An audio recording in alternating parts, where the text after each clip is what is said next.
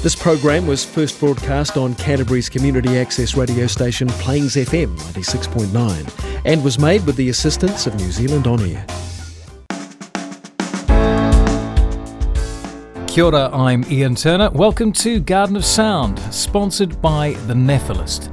For those of you who've been to any of our Garden of Sound live gigs, you'll know they're alcohol-free. Thus was born The Nephalist. It's one of the first online alcohol-free bottle stores in New Zealand. And you can find out more about what The Nephalist has on offer by heading to the nephalist dot com. That's N E P H A L I S T dot com. Or you can click through from the Garden of Sound homepage. Also on the Garden of Sound homepage, your chance to win Selwyn Sounds tickets. That's a prize worth close to two hundred fifty dollars. It's happening next year on March seventh in Lincoln. It's going to feature ten C C, Icehouse and Midure, as well as Jed Parsons, Zed and a whole heap more. Just head to garden of sound dot n z to enter for those tickets. Okay, today on the show, another of Littleton's favourite sons, Ben Woods. He's a multi-instrumentalist and a gifted songwriter who recently toured with Aldous Harding and has received high praise for his last album, Put.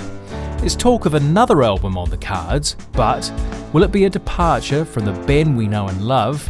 And will Ben's music reach a bigger audience in twenty twenty? This is the Garden of Sound interview with Ben Woods on Plains F M ninety-six point nine.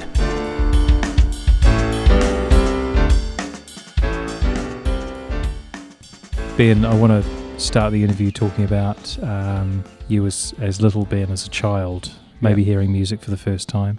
I remember listening to tapes as a child. I remember listening to music in my mother's car, just a lot of trash. I remember bands like S Club seven and things like that, you know, just like the pop hits of the mid to late nineties. Um, so when was Ben's first musical moment? There's a couple of things I think about. There's that stage where you're about, you know, ten to twelve, where you and your f- friends start beginning to try build some sort of like identity. And I remember around then listening to a lot of, not even necessarily listening to, but thinking we were listening to, and listening to a couple of songs by like big, great bands and hearing like rock music and metal, like The Who, you know, and like Led Zeppelin and stuff like that, and thinking that was crazy or cool. And then um, one special experience I felt like I had, I used to work, like um, volunteer when I was about thirteen or fourteen, at a place um, over the hill, which was like a youth centre-y kind of thing, just for like kids to hang out with. Where did you grow up? Littleton. Littleton. I lived here since I was like four, but went over the, uh, went to school over the hill in Sumner, so I never really knew anyone around here, and went to school over there. So this place was in Sumner. It was called Fuse. It was just like a kind of vaguely, um, I don't know, semi-religious youth centre thing, and that was fun. Met a lot of friends there, and they would occasionally have gigs. One gig they had was this band called The Evens, that is a later project by this guy called Ian MacKaye, who was in bands like Minor Threat and um, and Fugazi. This band though is just him and his uh, partner. It's just a two-piece. He plays baritone guitar and she plays drums, and they're really great. And they played this gig at Fuse, and I didn't know anything about them. That was the first time I'd seen music up close by people who really wanted to take it really seriously, and weren't incentivized by um, weren't incentivized by well, just money, you know. And it was something quite different, even though it wasn't even necessarily the music I was listening to at the time. That was just a crazy experience, and went up.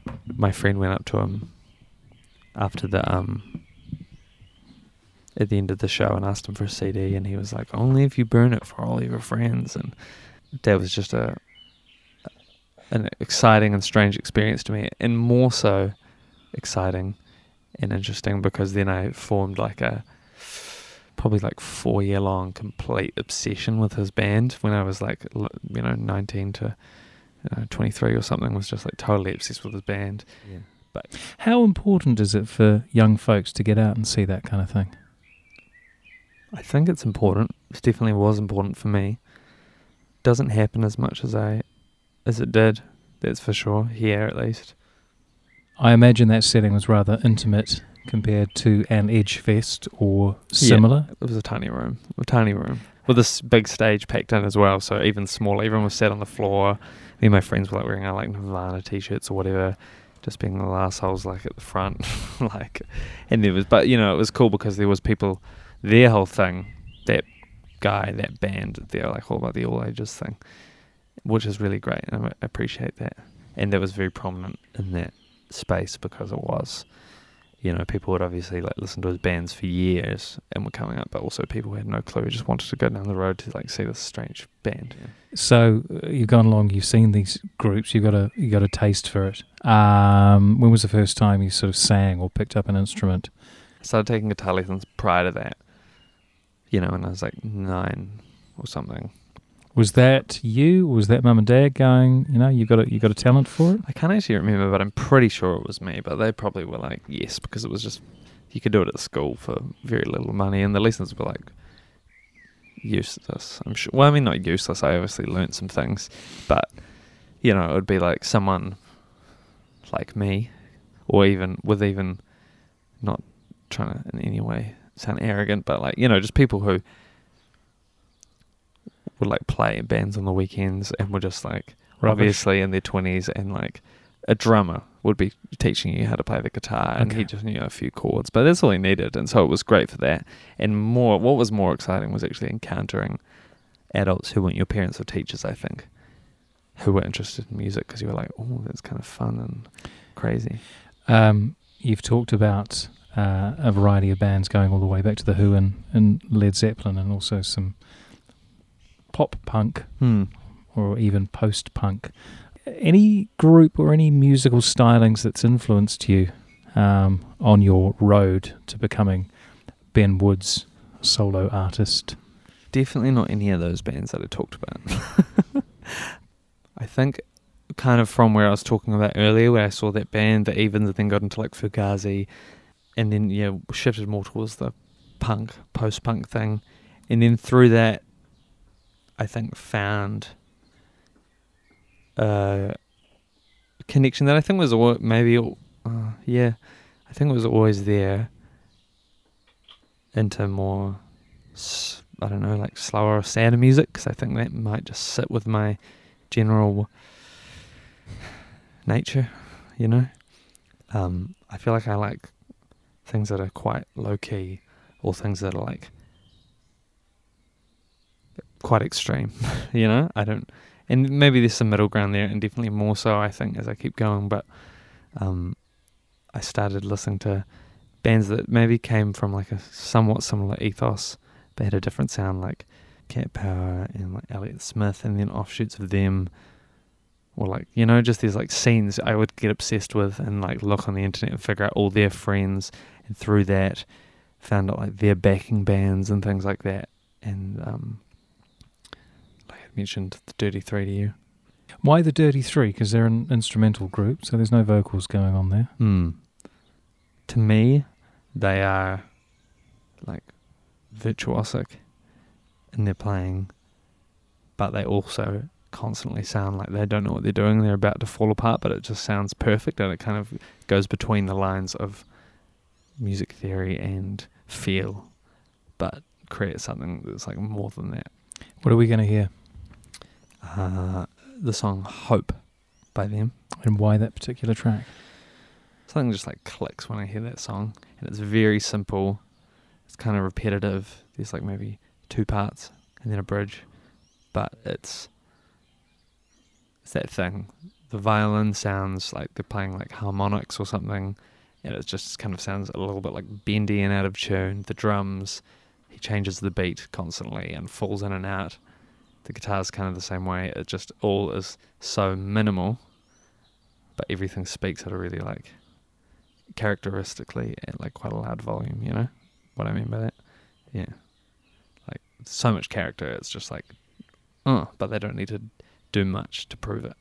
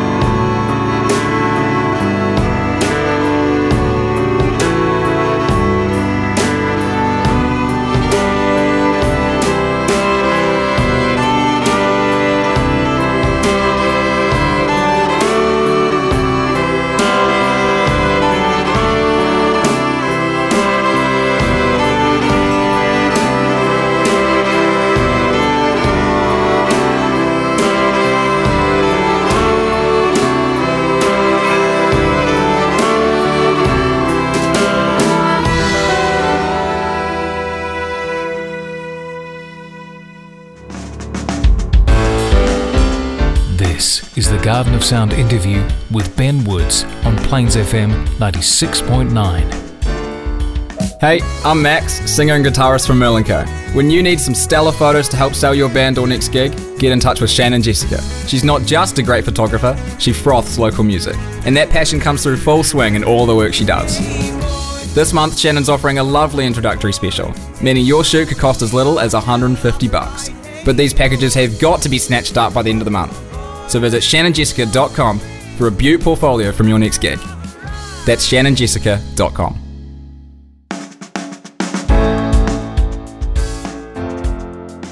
This is the Garden of Sound interview. I'll do it again. Sorry. No, no, that's right, you're allowed to cough. This is the Garden of Sound interview with Ben Woods on Plains F M ninety-six point nine. Ben, uh, I want to talk about gigs, and we've had the uh, the Fuse experience as far as venue goes. Um, what's the first gig apart from Fuse that left an impact on you, maybe with a... that was enjoyable? Yeah. I saw that band Muse play, and I really enjoyed that. I was about Where four, did you see them? At, um... was it Westpac at the time? So Christchurch? Yeah. Uh-huh. And um, I remember really enjoying that. But it was because of the pure scale of it, you know? It was it was, it was special in that I was like, I've never been on my own to something so huge and so high production before and seen all that. And that was great for that. But in terms of shows that felt more special, I think it was local things. Mm-hmm. I saw the Mint Chicks. That was that was actually, I reckon, that's... I can't even remember necessarily when that was. I remember I was like a young teenager. Do you remember the venue? The Civic. Yeah. Um, that was a good hybrid from what we talked about earlier. It wasn't high production in the sense that there was like a big lighting rig and the sound was pretty good but not like incredible. It was just the energy that was there and the band. And it was like kind of scary for me at the time because I was like quite young. There's a lot of, you know, adults there. And it was extreme. He was like, you know, the singer, uh, Cody Nielsen, was like climbing things and like doing jumps. And it was like, you know, they're like a kind of punk band. So, and that same thing again where you can see something that's a little bit... I don't know, you don't know how you're going to take it because it's not what you're totally adjusted to all the time. Have your multi-instrumentalist chops been influenced by groups or individuals such as Cody? Um, or is it just the fact that you want complete control over? No, it's definitely just the complete control thing, the wanting to have the whole vision. And maybe that's a... Th- I think that's a thing that... I think bands can do that. And when they do it, I think it's amazing. And you can change rapidly. It's not necessarily the sounds. Like I said, we're saying like Dirty Three, that was maybe more a direct sound thing. That I'm like, oh yeah, this is really speaking to my ability to not play instruments well. I love it, you know? But other bands, they sounded familiar. Like I've heard, I had at that point, you know, you've heard punk music and stuff like that. But they, to me, are a band that doesn't sound like a lot of other bands, you know? And we're only... The, They were together for a while, I guess, but it feels like their um, the mark they made was not particularly huge. But I kind of think that's great as well because it was just there. It was really special, maybe for them, definitely for other people. And then that was it, you know. Prior to going out on your own, where was the most personal development? I think I can summarise it quickly using a couple, which is... being in my first band, which was just effectively like a punky noise band with a lot of my friends, that was very special because I shared the whole band experience and we all had a creative um, input together and we're also very young. And so, you know, there's like emotions and trying to figure out how it all works. That was all very special. And then later on playing with my friends, bands more as like a side person. And my friend Luke's band World Series or my friend Joe's band Salad Boys, that was the most recent two probably. That was fun because I definitely had um, an attachment, but it wasn't necessarily like as big a creative one. It was like playing guitar, playing drums, and it was beautiful to kind of watch someone else do the whole band thing with them in charge. And I think that taught me a lot as well about, it's just like kind of you're watching someone do all their magic tricks over and over again, and then through that you're kind of like, oh, kind of I see, I see what you did there. That's quite exciting and different to how I do it, and therefore you kind of, that was a really special experience on its own. And as well, like touring, I'd never really done that up until then, and so seeing the same thing through that, yeah, that was special. So life on the road, it's not a Kerouac thing, but more from a Woods perspective. Is there anything you sort of look back on on those times, or even more recently with you travelling throughout New Zealand a number of times very recently, anything you would advice you'd give to a to a younger person going out, what not to do when you're away from home? In regards to touring, I'd say I am someone who's always very last minute about things, and each tour I get better at booking it further behind, and I need to do it. I need to start doing it like a year behind. That would be great. Or like six months behind, but I never have that much scope. And there's been tours definitely that have been like, we're booking a gig, you know, a couple weeks before, which is like completely stupid and not promoting it properly. So definitely um, in regards to touring, doing that. But in terms of my the way that I've toured, I really am fond of trying to get around the country for le- less than just over a thousand dollars and staying on couches and trying to like plan the ferry and I don't know, all that kind of stuff. Like, I don't think. Do you feel it's character building? Or is it just a challenge? It's really rewarding, more so. It's not like hard. I think, I mean, it's probably, actually, I'm saying this as someone who's never been able to tour the other way, which is by having like hotel rooms and all that kind of thing, or whatever it is. But so I bet that it's easier actually doing that. And maybe if I get to do that one day, I'll be like, I don't know what he was talking about. But I reckon it's real special because you're meeting people constantly. You're, I don't know, it feels like a bit of an adventure in a real special way. And you have to sometimes make frustrating or tough phone calls, and you have to do things on the fly and get on with people on the fly, or try to, and things like that. I don't know, that at the time is quite, it takes a lot of energy, but I think it ends up being, you know, that's, that's the type of stuff that people always end up talking about, right? We'll talk about composition in the next part of the show, um, but it is time for some more music. And I want to see, is there a um, is there a favourite artist? I know that's very difficult, as you have a wide variety of tastes, I'm sure. Uh, anything we could hear from someone? Cat Power. She's a woman from somewhere in the southern states called uh, Chan Marshall, or Chan Marshall. I don't know which way it goes properly, but... She is someone who, from my understanding at least, was just cruising around in, I don't know, maybe throughout America, kind of ended up shifting a few places. And eventually pretty much got asked to sing some songs sometime. And it didn't have that in her, in the scope of things she thought she might do. And effectively ended up doing it. And ended up doing it incredibly well, and then like spawned a career out of that that's gone on for, you know, like thirty or however long years. The way she, her lyrics and the people she tends to work with, who often are backing bands that change regularly on most records. I don't know, she just has something very special about her and her own voice that she brings on. What are we going to hear? The song that I chose is uh, a song called Taking People by her off um, the album What Would the Community Think.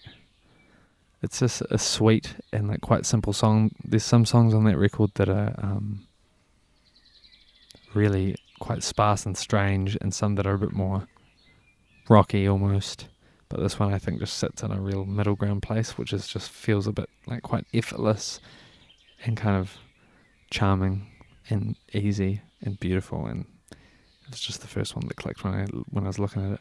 Ooh, you never showed you about the easy way.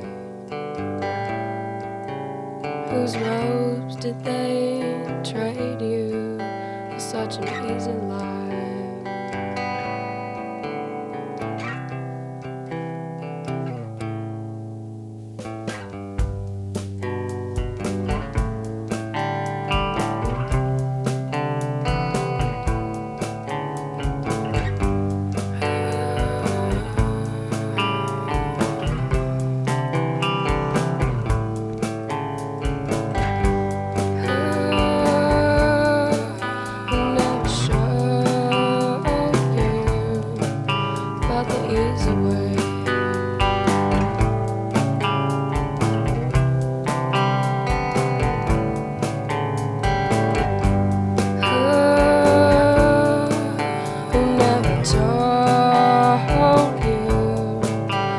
about the perfect life.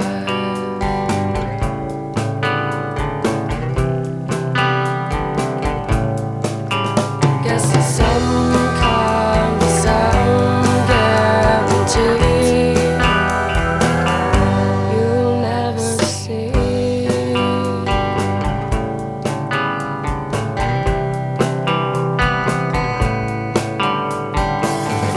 If I was a photographer,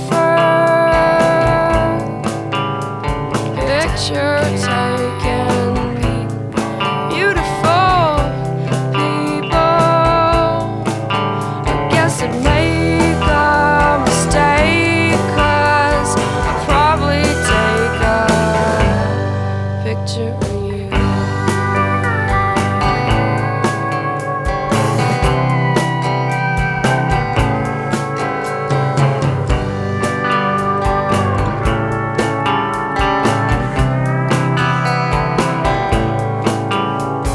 Who, who never showed you all about the easy way?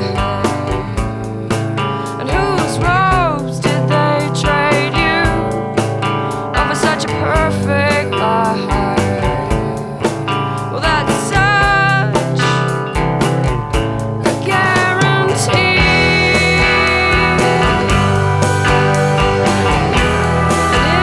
At least some certain sickness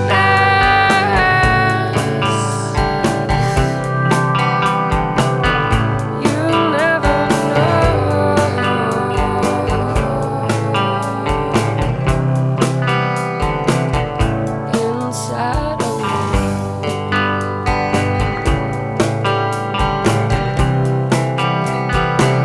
And that's all I have. This is the Garden of Sound interview with Ben Woods on Plains F M ninety-six point nine. Earlier this year, you released an album called Put.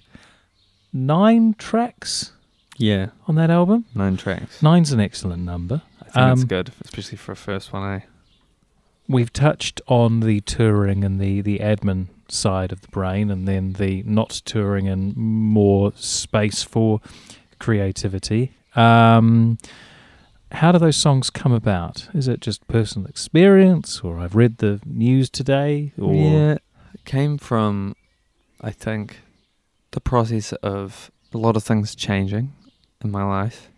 You know, it was one of those things where you like change friends, you maybe like have a breakup, decide to move. I decided the best way to do it in terms of mu- was to, one, I wanted to do music really badly, and that I always have, and I was like, gonna do it, and that maybe a good way to do that would be to do it on my own, and therefore at my own pace, and write whenever I want, and record, be able to record at home, and um, experiment, and not have to be stick to any particular sort of instrumentation or style. Just go with my intuition on things and not have to really consider it. Just be able to go full, whatever comes out, comes out, you know? You said record at home, but the album itself was recorded in Dunedin Yeah. uh, at Radio One. Yeah. one. Yeah. yeah. How did that come about? Effectively, money, you know, that is, an, is a thing, and a, a tough thing. uh, so I don't, I didn't have a lot of that. And so I was trying to figure out how I wanted to, how I could record it, and I wanted to record it well. But I also wanted to have enough time to figure out what the songs were going to sound like.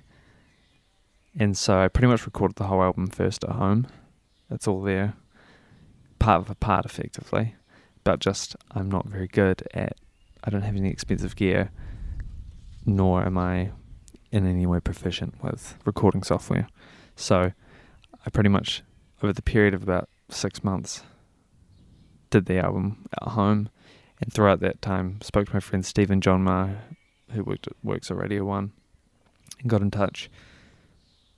And just because he's great at recording, he his, he was in a band called Dopra from here as well that were good, and he did all the production stuff on that, or like a, a big part of it at least. And so I was just like talking to friends effectively, being like, what can I do?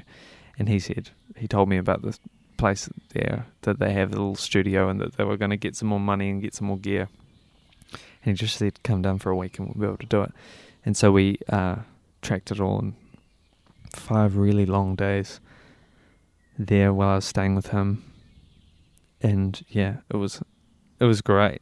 And it's amazing that it sounds as good as it does, because yeah, I just didn't I didn't know at that point, I don't think, how long it would take, but I think we did it five days that were like twelve or more hours each day of just like doing every part. It was just like me and him and having another friend of mine come in and play strings, and I don't know, it was just it was so fast paced.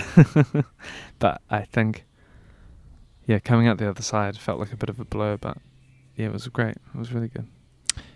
Did Stephen Part produce the album, or was he there just making sure that it sounded good? Well, I, you know, we're friends, and so going into it, I don't think we had a conversation regarding like producing, because a producer is like, I don't know, if you have a producer, I guess often it's someone you're like, wow, this person's going to really be able to shape it up and make it sound how I want it to. Whereas all the songs were there already, but because I'd done them all on my own, I was like, it would be good that Stephen's there because I trust him as well, and that I know he's going to be able to say to me, that's a really strange and stupid idea that you thought was good there. Maybe we could change that. Or if I do like a vocal take that's bad, which there were so many, that he would be able to be like, no. It just got to the point when we were recording where I would be trying to like, as well, because we did most of the vocals I think in one day, so by the end trying to sing falsetto backing vocals over and over with like a really hoarse voice, just being like, and he was just like fifteen seconds, and then he'd stop and be like, that was horrible, and we just did it chunk by chunk and got through it. And it was all pretty much because he, by that point I was just like, I, I don't know what was going on, you know, and it was just him pretty much being like, yep, usable, usable, we got this, we got this, that was horrible, that was horrible. What do you think he learned from that process? Uh, he's, he's pretty good at being straight up and blunt, but also maintaining that it's not, uh, he's not, you know, he doesn't really feel like he's like, I don't think he'd be, it would really hurt anyone, because he's just like, we're doing this, especially in that space, you're like, we're doing this, and we want it to be the best, so we're, you know, you can be a bit of a dick, and it, you know. And you have fine. confidence in his abilities. Absolutely. So these tracks, which you've admitted that you have a great deal of, or at least want the control over, translating them from the recorded medium to a band setting, mm. and even choosing those people to play your music, how did that come about? Did you have people in mind when you set about wanting to take this stuff on the road? I mean, my idea for the band was that I'll do all the songs and then I'll find who I can find, and then, and maybe more than, you know, like more than one band, maybe different people that can sub in and out was my ideal. Then we can just translate the songs to whatever feel good, and they don't have to match the recordings, because if you do like a big recording, I don't think, unless you have the ability or like the assets to get every instrument and all the people you need, or people you hire, whatever it is, it's just never going to be as good. And often, even if you do have those things, it's never as good as the recording. So I think the live thing to me is, you know, obviously trying to keep it similar, but give it its own flavour depending on who I'm playing with. It must be rather exciting. Yeah, it's nice. It's real nice. It's kind of a bit scary, but also now the band that I'm with pretty much is, is pretty locked in, and I feel like it's gone to the point where it's just like, I feel like we're quite solid, and it's a real nice feeling to know what the live thing's going to sound like now, and then try to shift it from there, you know, now that it's somewhat established. Do you pay them, or is it just favours? Uh, mostly favours, but I pay them. I mean, I pay them when I make the money to pay them. Yeah. You know, I gave them all like a couple hundred bucks after we did a tour, I think, or maybe even, I don't know, does, you know, but like it's not, they are doing me a favour, that is one hundred percent for certain, and I'm very, very, very lucky to have that, because otherwise it would just be Ben. Yeah. Yeah. I'd really like to hear uh, something else off Put. Now, I've already played Good to Be Sleeping, which I love. What uh, what could you offer up? You've listened to that song. The song before that is other people's, I don't know, it was the one that people seem to really like that I didn't that I didn't like, but now I've grown to really enjoy. It's called Romancy. Um, ob- yeah, obviously a lot of the songs I stuck with the working titles, but um, it was a song I wrote. It's just like a love song, but I just wanted to write like the gushiest love song I could.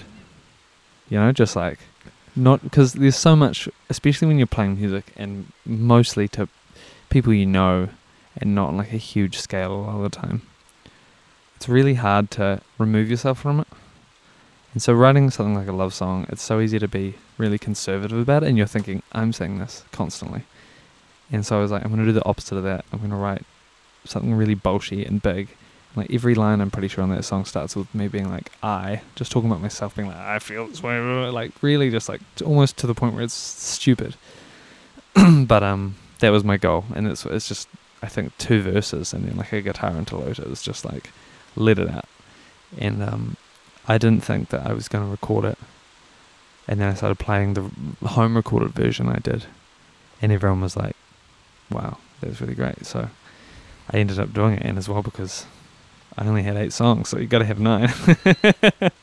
But I'm really glad because, yeah, beautiful song, I think.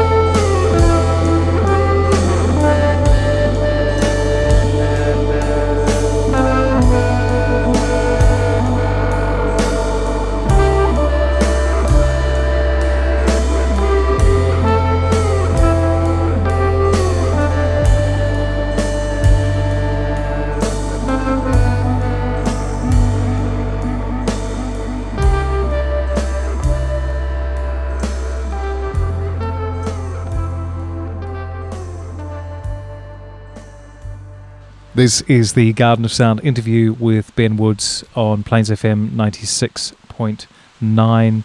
Ben, uh, we just heard Romancy. Uh, that's off your twenty nineteen, that's this year, release, Put. Um, what about the future? Is there more stuff from the pen of Mister Woods that's going to hit our eardrums at some point? Absolutely. Um, more touring. Mm-hmm. Uh, definitely going to do another album. I finished it. I finished. I've written it all. It's all ready to go. Who knows when that will come out? That's the only frustrating thing, is that you write an album, but then there's so much more that has to happen. You say more touring, and you did three tours on Put, or four? I think Put? Yeah, three or four, but most of them, all of them, but one. Were before the album came out. Uh-huh. But going through that process of writing and then, you know, trying to figure out how to put it out and stuff like that. So how will the next tour differ? Because I imagine you want things to get bigger. I would hope so. Or at least start to pay their way. Yeah, that would be good. But I think the only way you can do that is by just keep doing them. Just keep going. Just do the long game. Keep writing. Keep playing. Is that the entirety of the plan? Yeah. Okay. There's no other plan. It's uh, just keep going and keep trying to beat myself at doing a better th- version of what's happened previously, or a better tour than what's happened last time, or more well organised, and, you know, just keep trying to upscale or go overseas, you know. That was definitely something that I want to do. How was it touring with um, Aldous Harding? It was good. We did four? Oh, well, when I say we... I did one with the band and three just solo, supporting. And um, that was a good... Th- that was... A, talking about touring, it was a funny thing because it was an insight to the way that people do it when they have, I don't know, a huge audience and... Silver like, Scroll. Yeah, that's right. All the great things that she deserves. Um, but yeah, that was... That was amazing, and it was easier it was easier to play those shows because I'd have dinner and I'd have like drink a beer and have a shower and be in a room on my own and relaxed and not really have to do the social things or, or do a lot of setup, and then you play and you can't, you know, there's like lights and things and there's like more of a distance between you and the audience in a really nice way where you can like push yourself way harder because you feel it's easier to be in that alone space, you know. And um, so that was a very exciting part of that. That was my favourite thing. This is like, I wish I could do that again, and I hope that I can. So eventually. You have got a taste for it more than the one thousand dollars Ben Woods special. Yeah, well, not. I like the running around, but I also like the not having to. Like when you do a show locally or on a small tour, a lot of it is sound check, sit around for a couple hours. Usually because you're often in a bar or whatever, drinking with your friends and socialising and catching up with people if you're in a different city that you haven't seen in a long time, and then playing. It was like having that just like small amount of downtime between, which is something you could probably do if you're more organised. Um, that was real nice. It was real nice and special and cool to see someone who could, who took a band that takes it that seriously, that it is just like a, you know, vocal exercises, shower, iron the clothes, have a snack, let's like let's do it, you know, that attitude, like it's really professional. And though I always like things that aren't particularly professional surrounding music a lot of the time, it was actually a really nice experience. You talked about going overseas. um, I imagine there must be some festivals that you'd want to to hit up somewhere in the world. Any that sort of spring to mind, or is it nothing that springs to mind, just because it's it's such a big It's just, it's a big, I don't know, it's a black hole, you know? It's just, I just want to, I've never done that before. I've never really travelled a lot, so that is the next step, effectively, I think. It's just going out there and seeing what happens. And not that I want to, when I say, like, travel, I don't want to, like, I don't know. It's not like I have a plan to, like, do a massive world tour. It's just that I want to go other places, try to do the same thing I'm doing now there, and see how that feels, and then go somewhere else maybe, or come back, or, you know, just, just having the experience of, of trying and that to me, because I've always been here, is such a foreign thing. I can't even begin. I don't know what, you know, I don't know what that'll be like, and that's quite exciting. So that's a big part of the plan. But in saying that, it's also giving up all the things you have here, all the ties and the band members and the, you know, so it goes two ways. You talked earlier about um, a producer and taking it to the next level. Is there anyone out there that your ears have gone, actually this person could benefit my style or my way of doing things? Well, I'm going to record the next album with Ben Woods. It's more about giving myself more time, having like more space, and actually having someone in a, you know, being like, you're in a production role. I think that is a very exciting thing to have. That that's kind of their job, and you know what I mean. And so, and that for me as well, to give them more songs that are more ambiguous in how they're going to turn out, rather than having everything just like ticked off, being like, here's every track, like perfect. We're just going to recreate this. Having a bit like, here's the songs, here's like some drums, here's like the chords. We can work from there, you know. And I think that'll be something special. But I think Ben will be very great for that, because he's sweet and we get on. Yeah. Time for a final track. Any particular artist out there who floats Ben's boat? Yeah, um, I've chosen a song called Lapse by Chris Knox, plainly because he is um, it's, he's the he's the best. He's one of the best, definitely. And he just holds... Is he kind of like the anti-Dave Dobbin of New Zealand? Anti-Dave Dobbin? I mean, maybe he is. I don't know. I, I can see what you mean in the sense that he is... Uh, um, but I mean more more Batman to Superman. Yeah, oh yeah, yeah, yeah. Yeah, that makes sense. In the sense that... um. He's just great, and he's, when I think of New Zealand music, I think of him in the same way that people think about Dave Dobbin and Slice of Heaven. Um, he's just, he has a voice that is uniquely his own, and because he is from New Zealand, maybe that's tied to it. But he, he sounds like himself, he speaks like himself, he doesn't, he uses language that, when you hear him sing, it sounds like he's just having a conversation, but he's also saying amazing things in his own way. And the, all the sounds that he uses, whether it's with um, Total Wolves or any of his groups, or solo, which is what this track is, I think a lot of people wouldn't be brave enough to be like, yeah, we're going to do that. It's just like, often he'll like, you know, slap tables, the guitars sound kind of strange, his voice is pretty, um, there hasn't been a lot done to it, you know, it's all just very there, but it's just it's so strong. And I think that's why he's definitely... What track are we going to hear? Very special. Um, the song is called Lapse. Ben, thank you so much for being on the show. Thanks, mate. I really appreciate it. I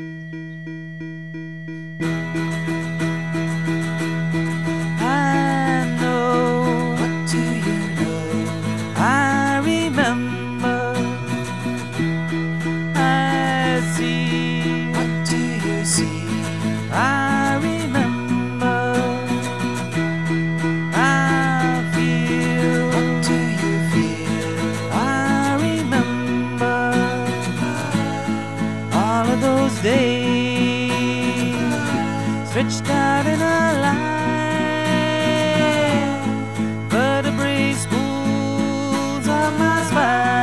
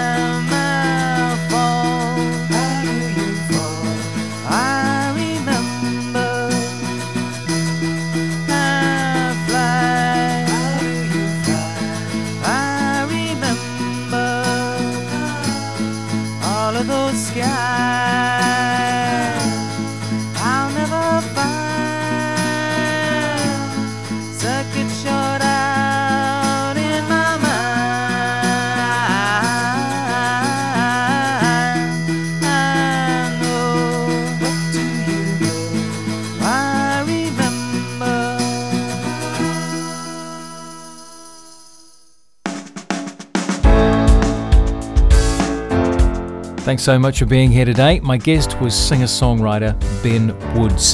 Head along to garden of sound dot n z, click on Ben's picture on the front page to find out more about what he's up to. You can hear a bespoke Spotify playlist of all the songs and artists we talked about today.